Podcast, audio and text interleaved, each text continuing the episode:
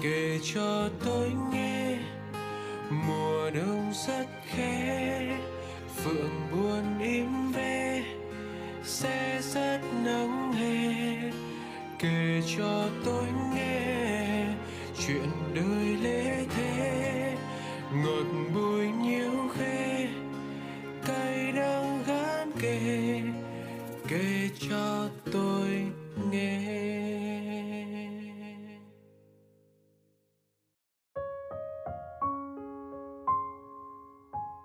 Xin chào mọi người. Kỳ nghỉ lễ của các bạn thế nào? Chắc sẽ là những chuyến du lịch cùng gia đình và bạn bè chứ hả? Còn nếu không thì chắc chắn sẽ là những chuyến vi vu phố xá nơi các bạn sống rồi.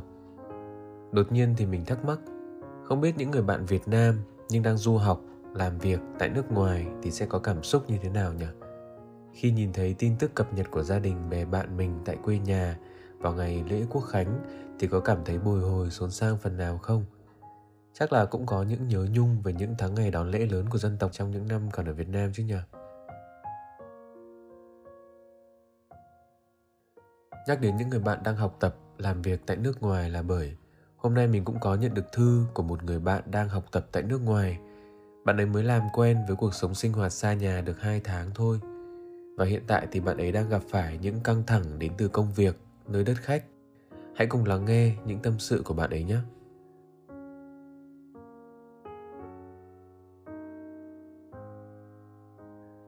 Em chào anh cùng các bạn, các anh chị đang nghe podcast ạ. Em cũng đắn đo nhiều lần trước khi viết lá thư này anh ạ. Nhưng thật sự câu chuyện hiện tại của em, em không biết phải chia sẻ cho ai, nên em gửi gắm nó đến anh và mong anh cho em lời khuyên, động lực để bước tiếp ạ. Em năm nay 16 tuổi, em đang đi du học gần được 2 tháng rồi anh ạ.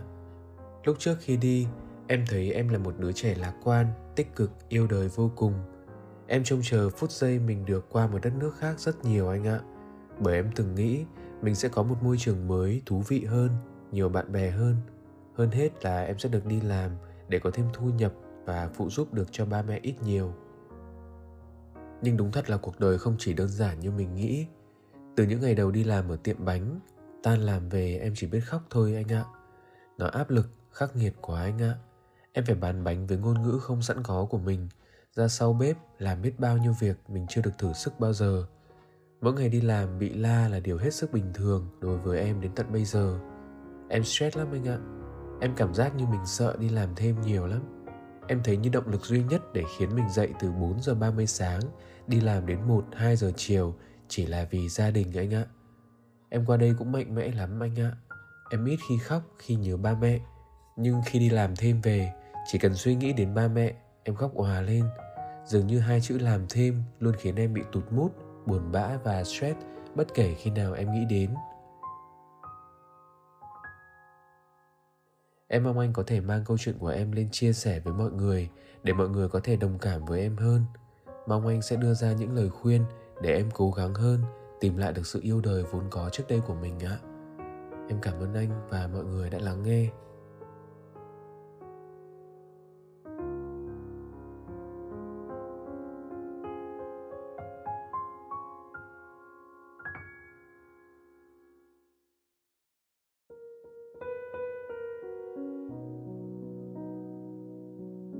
Em ơi, hôm nay không biết em có tình cờ lại bật podcast lên để biết rằng lá thư của em đã được phát sóng không?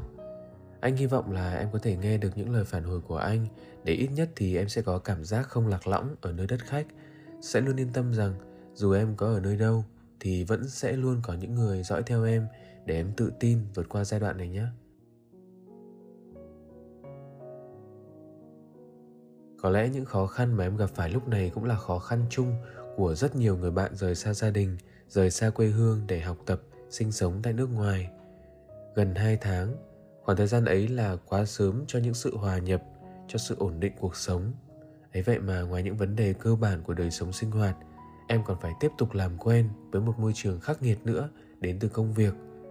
Đôi vai nhỏ bé của một người bạn 16 tuổi phải gánh vác nhiều áp lực như thế sẽ dễ hiểu nếu trong vài khoảnh khắc em thấy yếu lòng như ngày hôm nay, hãy tự động viên mình rằng, dù có những khoảnh khắc em thấy cuộc đời mình chật nhịp, thì ít nhất bản nhạc cuộc đời em vẫn là một bản nhạc trọn vẹn. Vì cả những khoảnh khắc đời em hụt hơi, chật nhịp bởi stress công việc, bởi bị la mắng, thì đó vẫn là những trải nghiệm em cần có để thêm vững vàng hơn trong cuộc đời. Và tự tin lên để chiến đấu tiếp nhé. Vì em là một người dũng cảm và có ý chí đấy chứ. Bởi không phải người bạn nào cũng dám đối diện với một cuộc sống tự lập sớm như em đâu, kể cả anh cố lên cố lên, em làm được mà.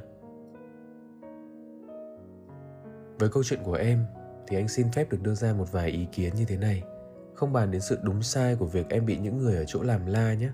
Vì thực tế là anh thấy mình cũng không trực tiếp ở trong cuộc và cũng không có đủ quyền hạn để nhận định những điều đó. Chỉ là chút cảm quan chủ quan của anh dành cho việc này thôi. Nói thật là anh thấy việc khi em đi làm, em không may bị người ta la. Thực ra nhé là một điều bình thường. Hãy khoan nói rằng anh vô tâm hay thờ ơ đi, bởi anh nghĩ là cuộc đời này, xã hội này, thực tế vẫn luôn có một mặt nào đó vận hành như thế đấy. Có những người sẽ không quan tâm mình là ai đâu. Họ sẵn sàng la mắng, thị uy để đạt được mục đích của họ hoặc mục đích của tập thể. Họ không có nhu cầu phải thể hiện tình thân, thể hiện sự mềm mỏng. Đặc biệt là với những môi trường công việc mà tính chất gia nhập cũng như đào thải cao. Kiểu như họ nghĩ rằng họ bỏ tiền thuê các em nhé thì thứ họ nhận được là năng suất, thứ em nhận được là lương thưởng, hết.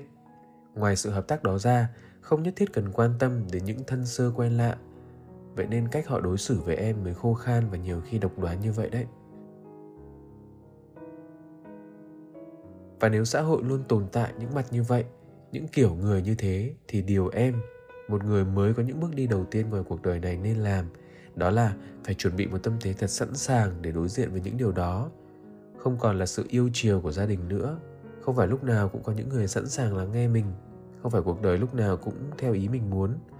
Cũng đừng đặt quá nhiều kỳ vọng vào những con người, những môi trường xa lạ để tránh việc bị hụt hẫng, bị vỡ mộng, bị sốc tâm lý. Hoặc cũng có thể em hãy cứ kỳ vọng đi. Kỳ vọng vào những thứ tốt đẹp em có thể có được tại những môi trường mới mà em trải nghiệm. Nhưng hãy lường trước cả những trường hợp xấu nhất có thể xảy ra ở môi trường đó khiến em thất vọng để rồi nếu những điều xấu xí đó không may xảy ra thật thì em sẽ không bị hẫng giống như một câu nói khá nổi tiếng trong bộ phim Spider-Man No Way Home mà nhân vật MJ đã từng nói If you expect disappointment, then you can never really be disappointed. Dịch ra thì là nếu đã lường trước được những thất vọng thì mình sẽ không bao giờ thất vọng. Vậy thì với tình huống của em, em nên làm gì bây giờ? Anh nghĩ rằng đầu tiên, em hãy dành một khoảng thời gian nào đó để thật bình tĩnh, suy xét thực sự những lời la mắng của mọi người ở chỗ làm ấy, có đúng hay không? Nếu họ nói đúng, tức là bản thân em trong kỹ năng làm việc, thái độ làm việc có những điều thực sự chưa ổn, thì em phải nỗ lực thật nhanh để khắc phục những điều đó. Còn nếu em thấy bản thân mình không làm gì sai mà vẫn bị la mắng vô lý đến mức bức bối phát khóc, thì anh nghĩ là em nên dừng công việc ở tiệm bánh đó ngay lập tức. Bởi nếu người ta xúc phạm mình là mình tổn thương thì đôi co với người ta làm gì cho mệt. Mình không thừa thời gian để làm việc đó. Thay vào đó thì hãy tìm cách tự giải thoát cho mình. Nếu em đang do dự về việc có nên nghỉ việc hay không á, thì để anh phân tích em nghe điều này. Anh thấy em đang mắc phải hai sai lầm trong tư duy. Thứ nhất là dù anh biết em đang thực sự trân trọng công việc này vì đó là công việc đầu tiên của em, nên em không nỡ từ bỏ. Nhưng em đang bị vội vàng quá. Chúng ta rất dễ bị đánh lừa bởi những cảm giác gặt hái được một điều gì đó sớm nghĩ rằng mình đã đủ sẵn sàng để làm một điều gì đó, nhưng thực tế là chưa. Kiểu như em sớm xin được việc, thành công đó khiến em muốn bắt tay ngay vào việc đi làm, việc trải nghiệm, trong khi thực tế sự chuẩn bị của em cho công việc đó là chưa đủ vững vàng. Đó, để rồi em xem. Khi em đi làm rồi, bị la mắng, em mới thấy là tâm thế của em chưa đủ cứng cho những sự phòng vệ của riêng bản thân mình. Thay vào đó nhé anh nghĩ rằng em hãy cứ thông thả đi thà mình mất 5 6 tháng, thậm chí là một năm không làm gì chỉ để ổn định lối sống, lối sinh hoạt, hiểu thấu văn hóa, con người, xã hội bên đấy để rồi em tìm kiếm một công việc khác. Lúc đó tâm thế của em đã hoàn toàn thay đổi rồi. Em mạnh bạo hơn này, tự tin hơn này, thành thạo ngôn ngữ hơn.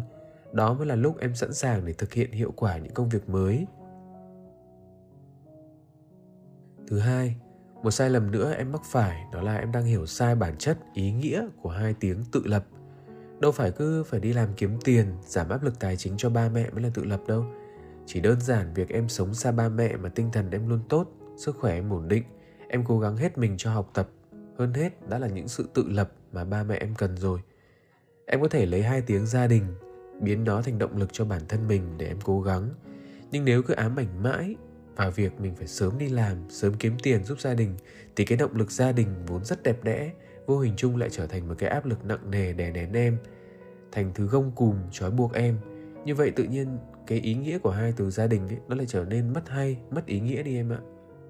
Các bạn sinh viên xa gia đình rất hay có những tâm lý như em vừa bước ra khỏi sự trở che của gia đình, có một cuộc sống riêng. Lúc nào mình cũng mang trong mình một cái năng lượng, muốn được làm nhiều thứ, muốn chứng tỏ mình ở nhiều lĩnh vực, nhiều cơ hội mà quên mất rằng nhiệm vụ hàng đầu của mình lúc này vẫn là học tập. Công việc dành cho mình đâu có thiếu đâu em. Và nghiêm túc mà nói nhá, em còn cả đời này để đi làm cơ mà. Kể cả em muốn va chạm, muốn trải nghiệm việc làm, thì những năm cuối sinh viên hoặc thậm chí là khi tốt nghiệp rồi, em vẫn còn vài năm nữa để thử sức mình với những công việc khác nhau cơ mà vì vậy, thời gian này, hãy cứ tập trung vào nhiệm vụ chính của mình là học tập đã. Anh chưa nghiên cứu đủ nhiều các môn học bên chương trình nước ngoài như thế nào, nhưng tiện câu chuyện của em thì anh muốn chia sẻ về thực trạng học tập, kiếm việc của các bạn sinh viên tại việt nam. Anh thấy ở việt nam nhé các bạn sinh viên năm nhất luôn muốn cọ sát bản thân, muốn kiếm việc làm thật sớm. Kết quả là gì?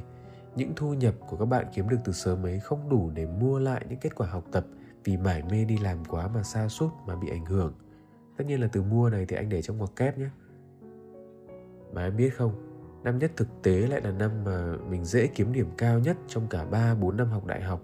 Càng về sau những môn học chuyên ngành càng nhiều, càng khó. Lúc đấy các em mới ước rằng giá mà năm nhất mình được nhiều điểm A thì sẽ bù đắp được cho cả những điểm số của những năm sau này mình không may chưa được cao, chưa được đẹp. Mà lúc đấy thì đã muộn rồi. 18 năm học, mình phấn đấu để vào được ngôi trường mình mong muốn. Để rồi chỉ vì những tham vọng kiếm việc quá sớm mà đánh mất đi những điểm số quan trọng, ra trường với những tấm bằng không như mong đợi, thì các em có thấy lãng phí không? Chẳng những lãng phí thời gian, tiền bạc, mà còn đang lãng phí cả những ước mơ mình từng có. Vậy nên hãy thật cân nhắc việc đi làm thêm lúc này, khi mà công việc chính là học tập của các em vẫn cần có những sự đảm bảo nhất định.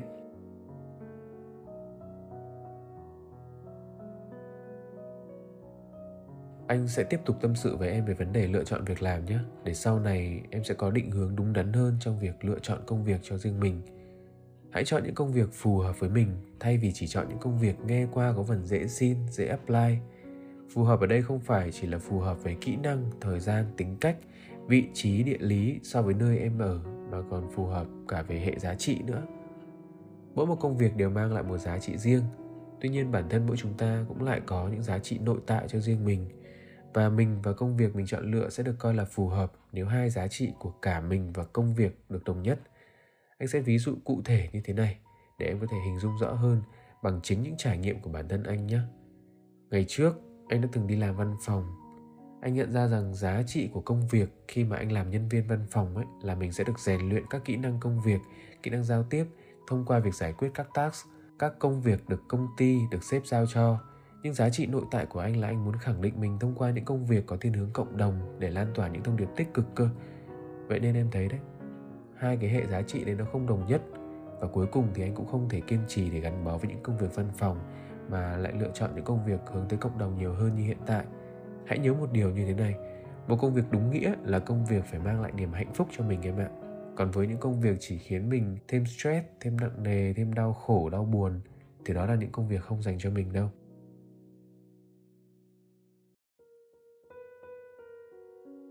Trên đây là tất cả những điều anh muốn tâm sự với em thông qua câu chuyện em kể với anh trong thư. Anh chỉ muốn nhắn với em thêm một lời cuối như thế này. Sau này có thể em sẽ được trải nghiệm thêm thật nhiều công việc nữa. Và dù cho trong tương lai gần tới đây, em mới chỉ là một nhân viên trong công việc em lựa chọn thôi, nhưng em nên xác định một tinh thần thế này. Khi chưa thể làm chủ thì hãy làm chủ bản thân trước đã. Mong là việc sớm làm chủ bản thân sẽ giúp em tự tin gặt hái được những thành tựu tương lai mai này. Hãy cố gắng thật nhiều em nhé.